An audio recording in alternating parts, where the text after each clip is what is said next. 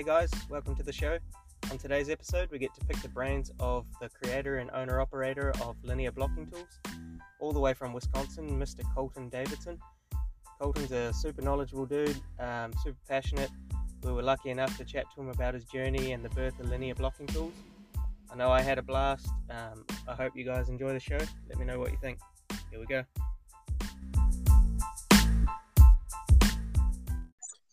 Cool. So, welcome Colton Davidson, the creator, the owner, and operator of Linear Blocking Tools. How are you, man? Good.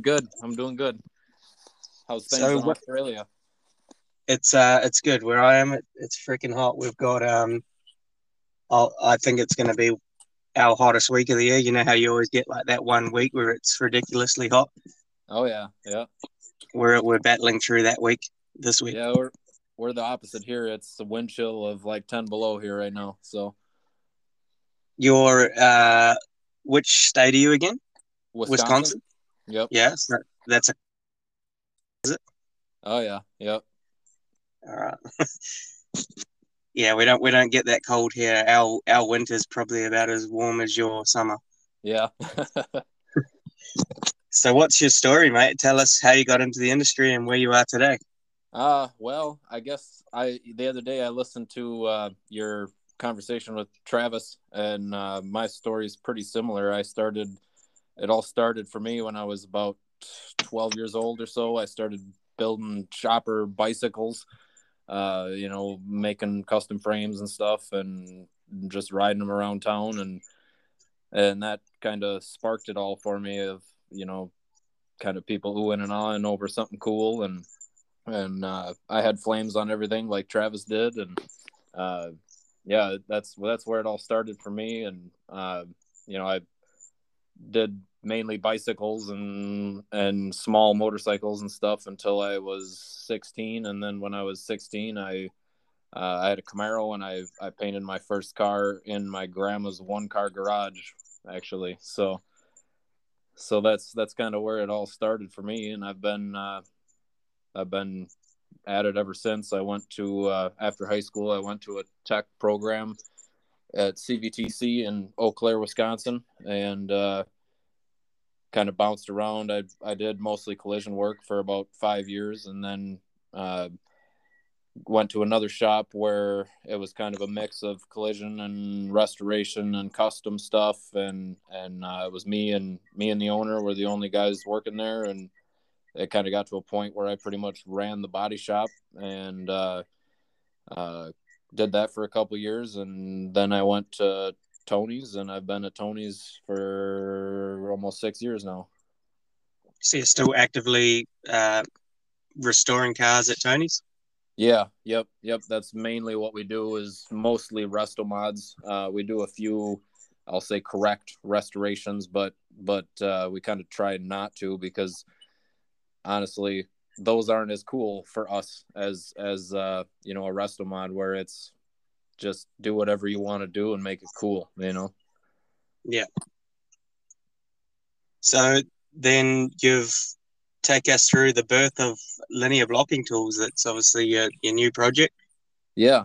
So, it's been quite a while ago. I was working on a Nissan 300ZX one day, and I had a spot where I didn't really like how any block was working, and I had some pieces of acrylic, and I had some PEX tubing, and I screwed some PEX to the acrylic and cut some slits in the PEX, and I liked how that worked, and I actually had I was making them myself for a while, like that, with PEX and with acrylic. And I actually had a guy in Australia, Reese Christensen, he's with Body Shop Bayswater.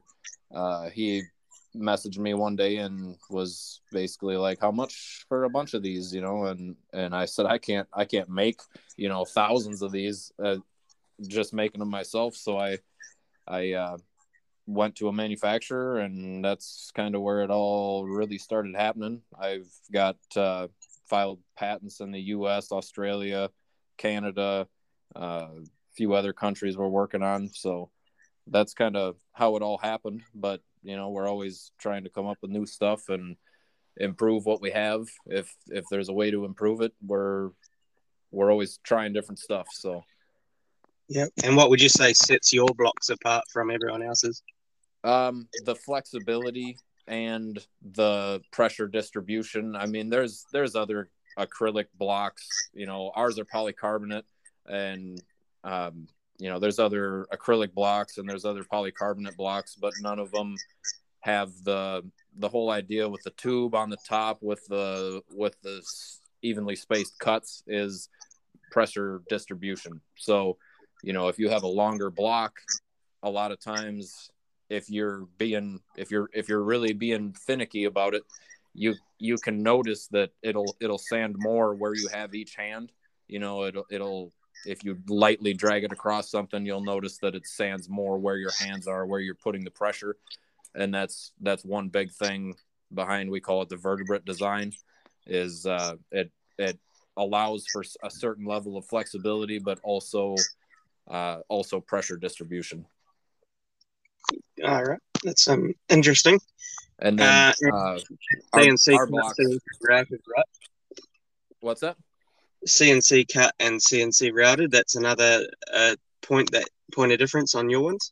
Yeah. That's what I was just gonna say. Is, you know, all our blocks are CNC cut and they're routed edges, radius, corners. So there's no sharp edges. If you're sanding a lot of quarter panels, they might have like a kind of a bulge out and then they kind of swoop back in. You know, if you're sanding up into a concave line where it starts to come back out, if you're using you know, a block that has a sharp edge, a lot of times you can actually cut lines in that roll, and that's one reason why we did that, is so that you don't have any sharp edges. You're not going to cut any unwanted lines in anything. Yeah, and they're getting you're getting good traction with these blocks. I see you had a post, Kindig-It's using them on their show.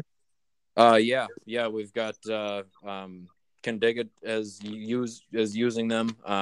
You know, they were using them on a bus, that Volkswagen bus on that episode. I actually kind of know one of the guys that works at Kindig-It through the blocks. He bought blocks right when I first really started making them. And he's been using them ever since. And yeah, I didn't even know they were going to be on TV. He actually texted me and he said, "Hey, you know, season 8, episode 5, I think it was." He said, "Look for your blocks." And I was like, "All right, awesome." So yeah, I definitely made sure to watch that episode. And then I seen him on there, so that's awesome, you know. And then we've got quite a few other, you know, big, I guess, well-known shops using them. I've got.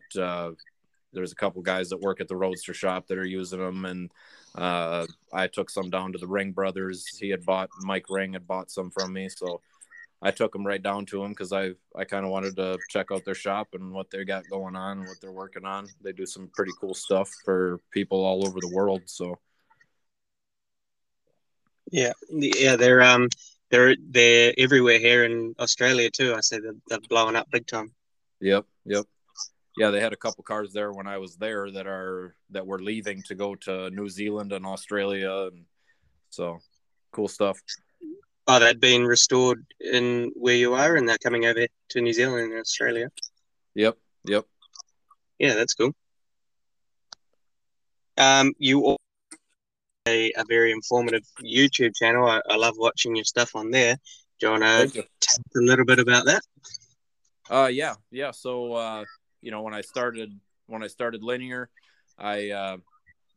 one thing that I really, even before I started Linear, I was putting out information about, you know, restoration type stuff, I guess, as far as processes and procedures and, you know, stuff like, you know, why you don't put filler over bare metal and uniformity. You know, some guys are using, you know, they'll epoxy and then the next day they'll put a spray poly over that and start blocking on that. Then they'll put filler over it and then they might poly it again. Then they use a 2K surfacer.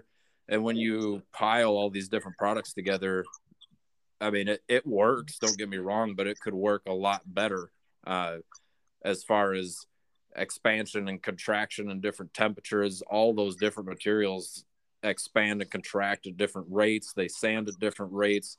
So you're kind of fighting yourself by using dissimilar products, if that makes sense. And another thing I talk about a lot is weighing your body filler 50 to 1.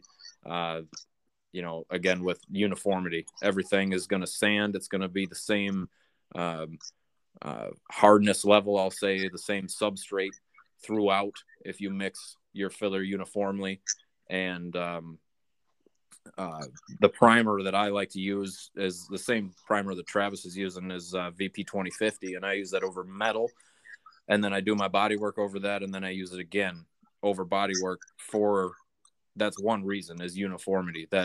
That product being the same product, top and bottom, it will expand, contract, move, because things move. It doesn't matter what it is, and temperature changes. Things move around a little bit, and it helps a lot with what I call phantom waves. If you've ever seen a black car in the hot sun, you know, the quarters of the roof, the big panels might get a little wave in them or a ripple, because especially black cars, when they're in the hot sun, those panels get so hot, their panel is trying to expand and it has nowhere to go. So it either buckles or bows. So, and that helps a lot with that, because you're using the same product throughout. Yep. I do want to pick your brain on a couple of things, and I was talking with Travis yesterday. He's got a question for you as well, but one is the heat of body filler. So I've talked about this with a buddy of mine, and let's say you're working with a boot. We call it a boot. You call it a trunk. You've got a trunk, and you're going to lay filler over that trunk. The heat of the filler when it's going off, do you think that produces enough heat to distort the panel? I don't think so. Maybe temporarily. I mean, if you mix a hot batch, I'll say, if you're not following the 50 to 1, if you're kind of just winging it and you put a lot of hardener in it and it gets real hot real quick, I would say it could distort it temporarily, you know, while there's heat on it, because once it's kicked, it starts to cool back off. And that's another reason why not to put filler over bare metal, because if you have a metal temp of, you know, if it's maybe 55 or 60 degree metal temp, if it's a cooler day and you're putting filler over that filler is getting up to 100 or 120 degrees as it kicks, it can actually create condensation between that metal and the filler. And then you have rust from condensation from the water and the air that has produced from the temperature changes there. But as far as like warping a panel or disforming a panel, if you're mixing 50 to 1, I don't see any reason that it would make things move or distort things, really. Yeah. And Travis's question is, do you have any tips on keeping the killer filler from not kicking off too fast? Like, we're obviously very hot here. You're trying to lay up a roof or something. Any tips on applying filler to stop it from curing super fast? I guess not really. Temperature is huge. You know, if it's 100 degrees, you're going to have a lot less time to work with it than if it's 70 degrees.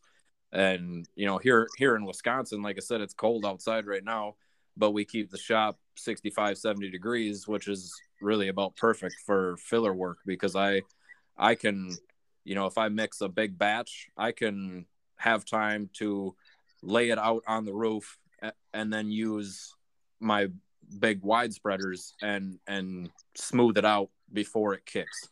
And I know, you know, here in the States, down south in like Alabama, Florida, Louisiana, especially where it's humid, they have a lot of problem with they might only be able to do maybe say a quarter of a roof before it starts kicking.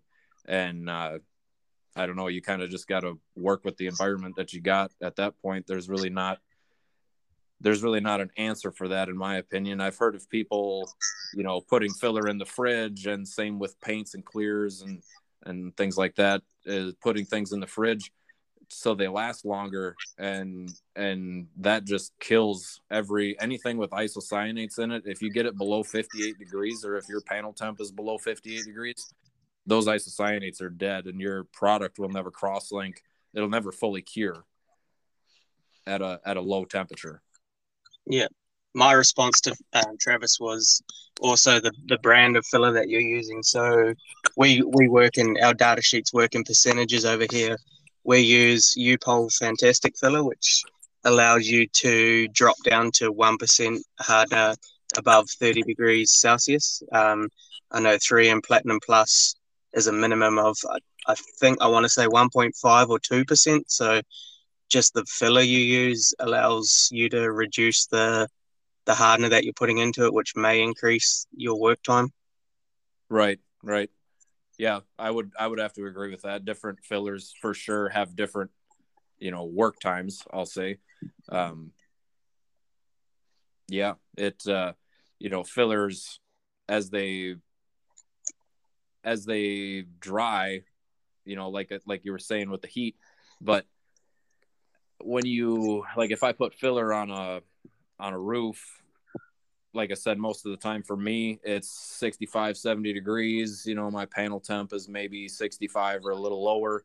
And it for my conditions, it works really well for me. The 3M Platinum Plus is what Platinum Plus and Platinum Select, depending what we can get, is what I usually use. But I am working on coming out with our own line of filler here. I've been playing with some test products, and I'm really liking what we got going on here. So I won't say too much about it yet because it's not out yet, but it is coming. All right, that's interesting. I'm looking forward to that.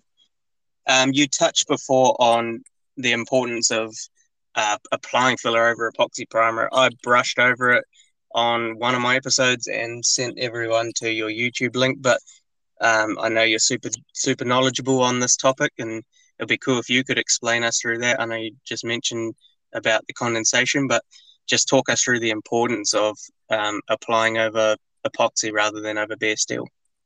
Yeah, so filler in general is activated by benzoyl peroxide. So if you're putting filler over bare metal, you're also putting peroxide over your bare metal, which rusts metal. Peroxide does. It's an oxidizer. So that's one huge reason, but also it's just a good idea to get your metal into epoxy as soon as possible. If you've got a car, you're doing filler work on a car in bare metal for, say, it's 2 weeks, 4 weeks, whatever the number is, your atmosphere is going to play a big part on that. But if you're in a humid area, there's no way that you're going to do that without having visible rust. Up here right now in my conditions, it's below zero cold. There's really no humidity in the air, so you might not have a problem then, except for the peroxide that's in the filler. And I've almost every car that I've ever stripped that has had filler over bare metal, there's always rust under it, and that's one big reason. Another reason could be the environment that it was done in, but in a nutshell, if you put filler over peroxide or over metal, it will rust. It might not rust for 10 or 20 years, whatever the number is, but it will rust. But as far as getting your metal in epoxy as soon as possible, I know some guys will, they'll blast. They might do a little filler work or do the major stuff and then epoxy it and go from there. Flash rust happens. Microscopic rust particles are forming on steel in 30 minutes after it's been stripped, just from the oxygen in the air. So take that into consideration, I'll say, when you're doing stuff. There is products you can put on your metal that are supposed to kind of lock it down and not make it rust, but those products generally you're not supposed to put filler over either. Like the metal prep products, like as far as metal prep, I'm a pretty big PPG guy. So we use the DX 579 and DX 520 metal prep system. With it basically puts a phosphate coating on the metal, and if you look at that under a microscope, it helps adhesion. That phosphate helps adhesion a lot because it if you look at it under a microscope, it looks like tiny fingers coming off the metal that are just grabbing your epoxy. And it works much better than just sanding and epoxying. You're doing one more step of corrosion protection at that point. Yeah. And humidity would be, like you would touch on that before, that's a major player. Like, so you're at 0 degrees, but because your humidity's low, that comes into play. Yeah, I mean, I wouldn't, for me, I guess it really doesn't come into play because it doesn't matter if it's humid or not, what the temperature is. We try to blast and then get it in epoxy the same day. Or if we're, a lot of times, in certain conditions, like if we're doing, say, a body tub, we'll blast the inside, the bottom, the firewall, everything but the skins, and then we'll epoxy all that. Then we'll strip the skins, and then we'll do the DX metal prep system on the skins, and then we'll epoxy them. So it kind of depends on the budget and what kind of car it is, and really what's going to happen with the car. You know, if it's a budget build, I'll say we probably won't use the metal prep system just because it's added time. It's added, you know, you're adding days worth of just getting the car into epoxy at that point. Yeah. And you feel like you're doubling up, but you're doing, you know, the optimal result. Right. It's there's nothing wrong with not using it if it's done correctly, I'll say, but it's always a good idea to use a metal prep system. Yeah. The other interesting video, and it was all over social media, was your you did a bunch of shrinkage tests. I like that. Do you want to talk us through some of your results and what was going on there? Yeah. So I did, I guess, kind of some of the more common primers, at least among the people that I talk to a lot. Here in the States, I don't even know if you guys have it in Australia, but here in the States we have Tamco is kind of coming up a lot on social media, and a lot of guys are liking their products, and they're fairly priced, you know, compared to PPG. A lot of their stuff is half the price or less. But I decided to do a shrink test on these and to try to do it as scientifically as I could think to do it. So what I did was I took Tamco HP 5310, which is a DTM high build primer. And then I took Squeege's high build epoxy. It's a true epoxy 1-to-1. They require an induction period of 30 minutes, like a lot of epoxies do. But it's a high build sandable epoxy. And then I took the VP 2050 and we weighed all the mixes out exact, what the manufacturer calls for on the scale mix. So I mixed everything, and then I took a 12 inch by 12 inch metal panels, and I put 3 coats of each product on there. I did a wet film build test, and surprisingly they were all around 14 mils, I think it was, and wet. But then I weighed each panel right after I sprayed it. I weighed each panel to see what the entire panel weighed wet, and then we went from there. So after that, the next day, I weighed each panel again to see what the initial loss of weight was, because if your panel is losing weight, it's shrinking because solvents are still coming out of it. A lot of people think that when a primer or a clear or any sprayable product is dry, that it's dry, and that's not the case at all.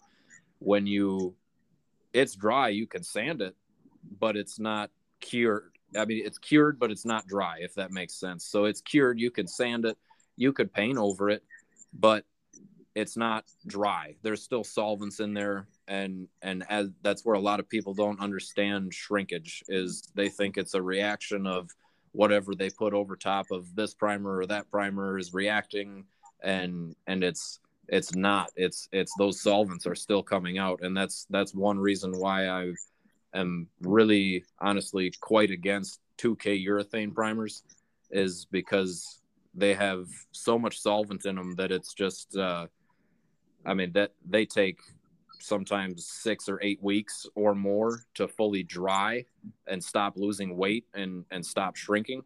And, you know, when I first started doing body work, even up to, 5, 6 years ago, I was struggling with shrinkage. We'd get a car done. It would look great and it would leave, and we'd see it again at a car show or something a few months later, year later, and we're like, wow, that thing really needs buffed again. You know, there's sand scratches coming through and things like that. And that was when we were using the epoxy poly 2K method before we discovered the 2050. And that 2050 is by far the best product that I've ever used as far as a primer. It stopped shrinking within about 3 days. And I don't remember the numbers. I don't have them in front of me, but I want to say it only lost like 3 grams worth of weight, where some of the other primers were losing 5, 8 grams after 4 days and continuously losing weight. You know, maybe a week or two later, they're still losing weight. And I don't have a video on it, but I did do a shrink test the same way with a 2K urethane. It was a Spee's product. I don't remember the exact number, but we had a customer that wanted us to use the Spee's 2K urethane on his car. And I said, I really don't want to do that. And he said, why? And I said, well, I'll show you, you know? So, the build was half the build, wet film build as the 2050. And it took almost 8 weeks for it to completely lose weight, and it lost a lot of weight. And it's just, I don't know, the 2K urethane products are kind of a thing of the past for me. And along with spray polys, spray poly also, there's a lot of spray polys that say that they're DTM, and in my opinion, I don't know how they can say that, because spray poly is activated. A lot of them are activated by a liquid hardener, which is peroxide in a nutshell. There's a lot of peroxide in that, and you're literally spraying. It's polyester. It's just like putting filler over bare metal. You know, you're putting that peroxide over the bare metal by using a DTM spray poly, and I've seen it fail. Probably 8 or 10 years ago, I worked at a shop where we did a little bit of everything, and we had an old Dodge box in there that I was working on, and they wanted me to use a spray poly and not use epoxy, just go straight to spray poly. And I kind of expressed my opinion about that, and they said, no, it's fine, just do it, you know. So I did, and these parts sat on the shelf for probably 3 months, and it was the middle of summer, it was real humid, and we pulled them off the shelf, and there was literally blisters, and when we peeled those blisters off, there was water in them, because that polys and urethanes both breathe. They will absorb moisture, and they will wick it back out over time. That's why you're not supposed to put a urethane clear on a boat. That's why they use gel coat on boats, because the gel coat doesn't breathe like a urethane. Right. How are you planning on doing tests with clear coats as well? I probably will. I'm honestly strapped for time right now between working on the shop and doing blocks. And we just got a new facility here in Antigo where we're going to have some classes, and I'm trying to get everything set up here for the classes. And we have basically just a room that we have all our inventory in, and it's just, it's a never ending. Once I cross one thing on my list, 3 more get added, you know. So yeah. How's COVID over there? Is that affecting your being able to offer training courses and things like that? Not really. I don't, honestly, where we're at, there is COVID cases, but I mean, really nobody wears a mask around here. I guess I don't know if you could call it, some people call us rednecks, I guess, but a lot of people around here, I guess we just kind of don't really buy into it a whole lot, you know. Yeah. We don't let the world stop over it, I guess. Yeah. It's the same here. People were constantly like, 1 week master on, 1 week master off. People are getting fed up with it. Oh yeah. Yeah. I think that's all over the world at this point. Yeah. I will ask you, do you have a dream car? I've been asking my guests on the show. Do you know what your dream car would be? Yeah, actually, I have it. I just have to build it. A few years ago, we did a 57 Chevy two-door at Tony's, and it was right. We finished the car right as COVID was really starting to be a thing. And the plan with the car when we were building it was that it was going to go and he was going to take it and try to compete for the Riddler with it. And then that year they end up canceling the Detroit Auto Show, and with to be considered for the Grade 8 or the Riddler, you can't post the car on social media, you can't reveal the car anywhere. So the owner, once the car was done, basically said, I'm not going to hide my car for the next year and hope that they have it next year. I'm just going to drive my car, and we're going to put it on Facebook. And anyway, that level of a build was really fun. I mean, obviously there's things about it that sucked, but it was, seeing it done was just wow. 'Cause I mean, that's the only car I've ever spent.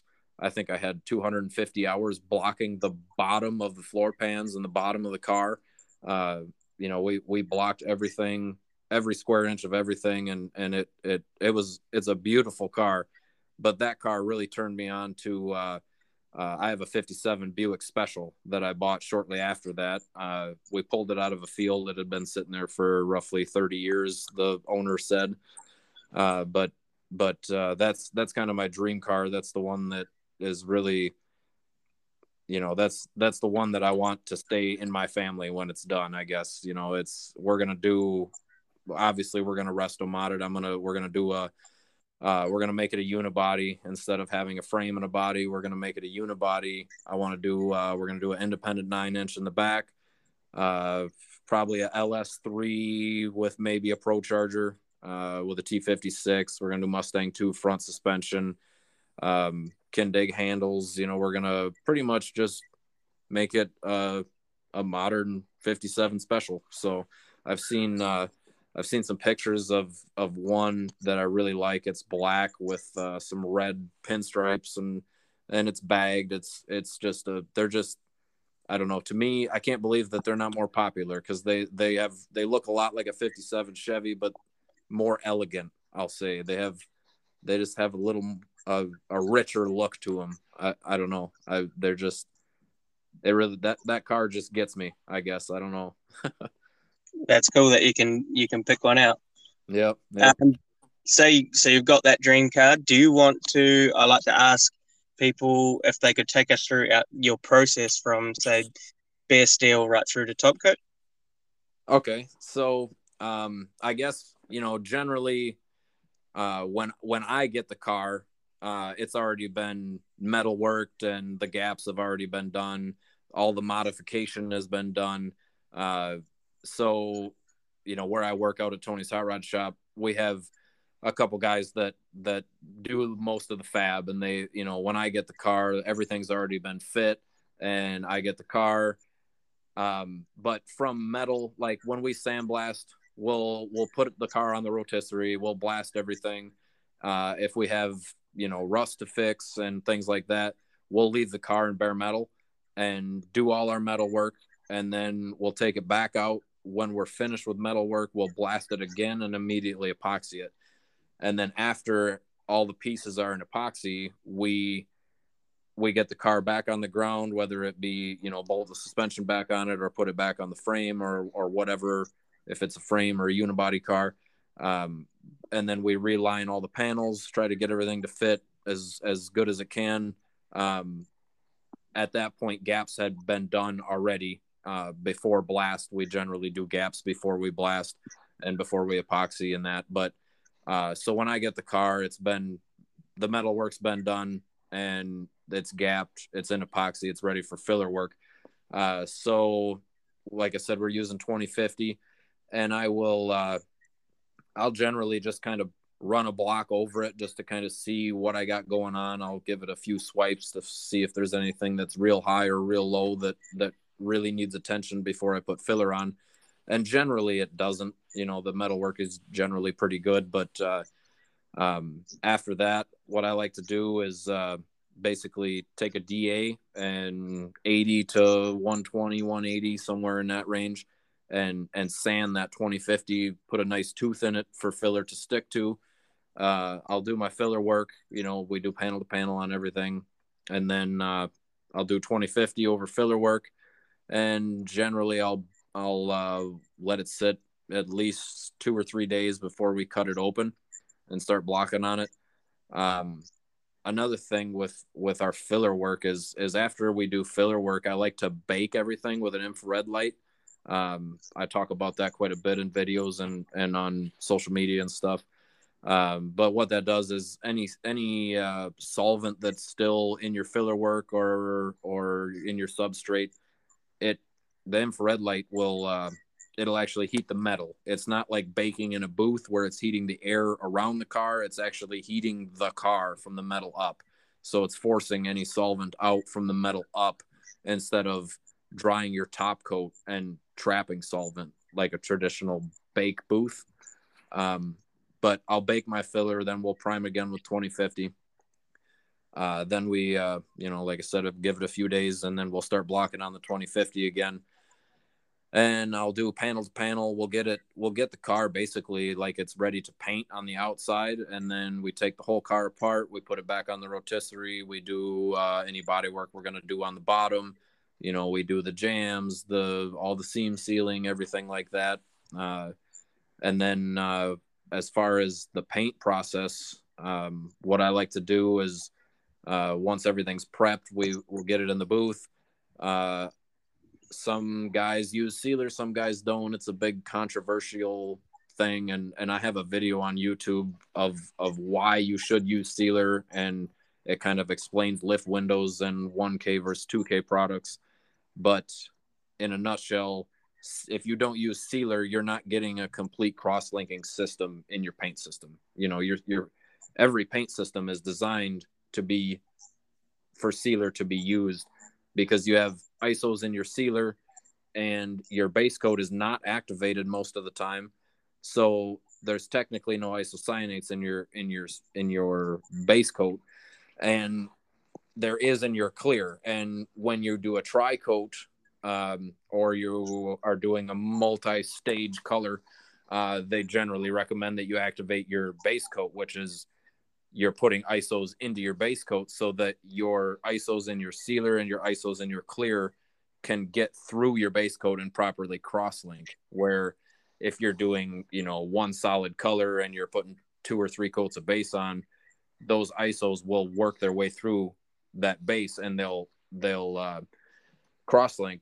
But if you have too much mill thickness of your base coat or your color stage, I'll say it might be base and a candy or base and a mid coat, whatever it is. If you have too much mill thickness there, those products can't get to each other.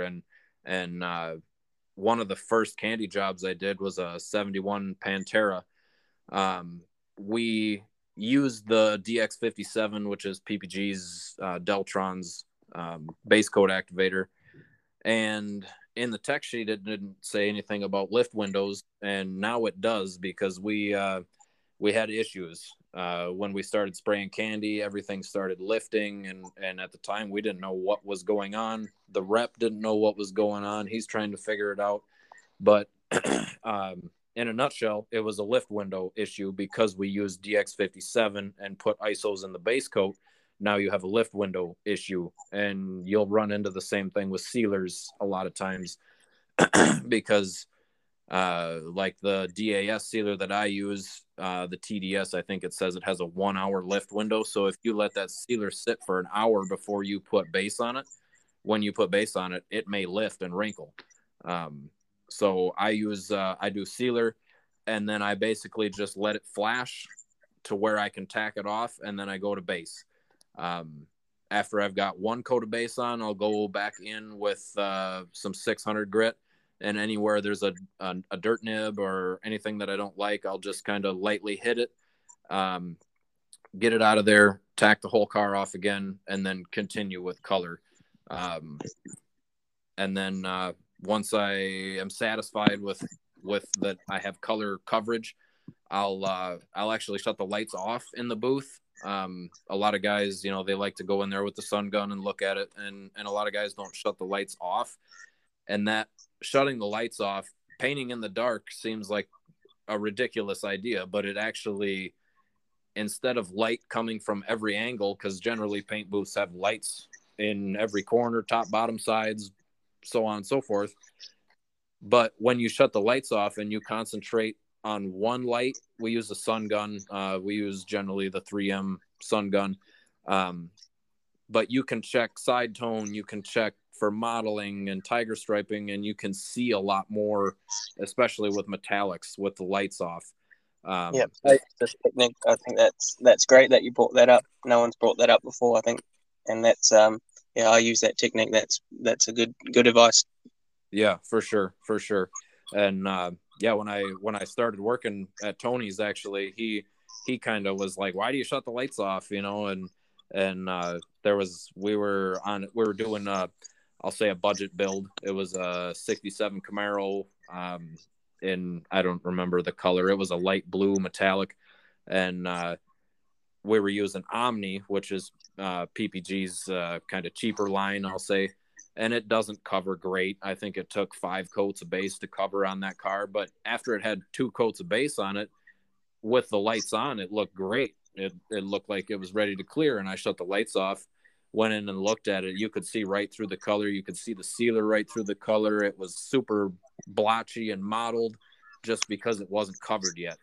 And, yeah, it's to explain to someone too. I was trying to explain it to someone, and you kind of have to show them that turn the lights off and show them what you're talking about, and then it's like a light bulb moment. Oh, that's what you're talking about. Yeah, and it's also great for picking up say see-through edges and stuff. Yeah, for sure. And just about every video that I have on YouTube that I'm painting in, I talk about that in every video, and I show what I'm looking for, because same thing. I'll take the video with the lights on, it looks great, and you shut the lights off and you concentrate on one light, and it changes everything. You know, it's especially, you know, silvers can be tricky depending on the size of the metallic and what is in the color, but silvers most of the time are basically just straight metallic. There's really no pigment in a silver. You might have a few drops of blue or a few drops of black in a certain color, but silvers for the most part are they're basically just flakes of metal. You know, they're just metallics. And if you put silver over a value shade 4 sealer, you put 2 coats on, it looks great until you shut the lights off, and that panel just turns gray sealer again, and that's exactly why you shut the lights off. Yeah.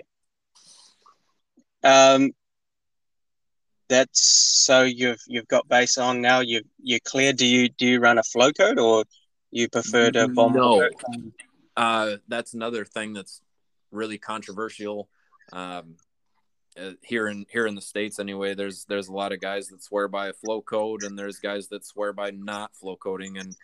And I think Travis talked about it a little bit the other day. But flow coding, you know, if you put 3 coats of clear on, and say you block that down with 600, and then you put 3 more coats of clear on, you really only have 3 coats worth of mill build to buff on, to sand and buff on. So I like to spray. So I spray Global D8152. It's a glamour clear. It's a really slow drying clear, but it lays out really nice. I like to use a 1-2. I was using a Tecna with a 1-2 for quite a while, but I just kind of got turned on to the Sada 5500 with the 1-2. I really like how that lays that clear out. But a 1-2 tip for clear, a lot of TDS sheets and that say use a 1-3 or a 1-4. They almost never say to use a 1-2, but if you want it to lay out really well, you need to break that clear up as it's coming out of the gun. You need a finer mist, so you need a smaller nozzle. It'll break that clear up a lot better, and it'll lay out a lot better. And I also will over-reduce my clear about 10% generally, depending on temperature and conditions and that. But But if you can keep that clear wet just a little longer, it'll lay out a little better also. But yeah, I generally do 4 coats of clear if we're shooting for laser straight quality. I'll use I'll do 4 coats of D8152 and I'll adjust my flash times. You know, the TDS set will say 10 to 15 minute flash at 70 or whatever the number is. I'll do 10 to 15 minutes between my first and second coat, and then I'll do maybe 20 minutes between my second and third, and then 30 to 40 minutes between my third and fourth. And I don't know, depending on the clear and the conditions and everything, you're going to have to kind of just do the tack test on the clear to see if it's ready for another coat. But a general rule of thumb is roughly double your flash time for each coat of clear. So if you're doing 3 coats, you do your first coat, you give it 10 minutes, you do your second coat, you give it 20 minutes, you do your third coat. That's a general rule. That's not always the case, but that's a good starting point. Yeah, that's good advice. I was going to ask you your pick of paint brand and spray guns, but I think you've touched on that. I'm going to assume it's PPG and a Sada 5500. I use, I don't just use Sada. I use Devilibus. I have a Tecna that I really like for candies. I just really like the way that it sprays the Vibrance candies. For base, most metallic colors, I like the I've got a Sada 3000 with 1.3 that I really like for base, and then I just picked up a Walcom. I don't even remember the name of it. Carbon something or another, but I actually just sprayed with that one for the first time today, and my initial impression, it sprays really nice. But I'm going to keep using that one a little bit for base and see how it compares to the Sada. But, like I think Freddie was saying the other day, they all work great. It's really a personal preference of what you like and how you like to spray, Yep, for sure. All right. I think I've taken enough of your time. It's nearly been an hour. I might start to wrap it up. Where do you want to give yourself a shout out? Where can we find you? Where can we find and buy some linear blocks? My website is www.linearblockingtools.com.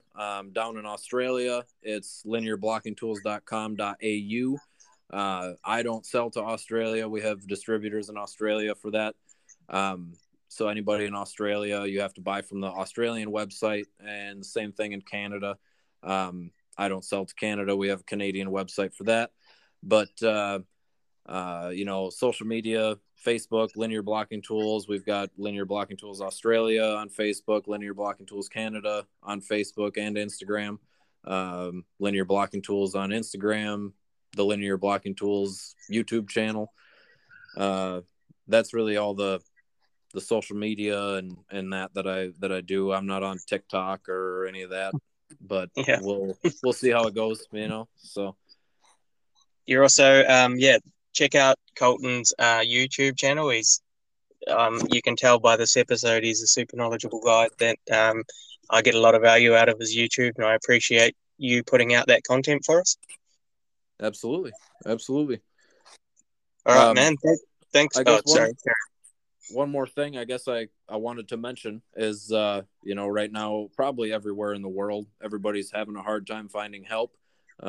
Just like everybody, we are looking for help at Tony's here in Antigo. So if anybody's listening that's interested, get a hold of me and we'll go from there.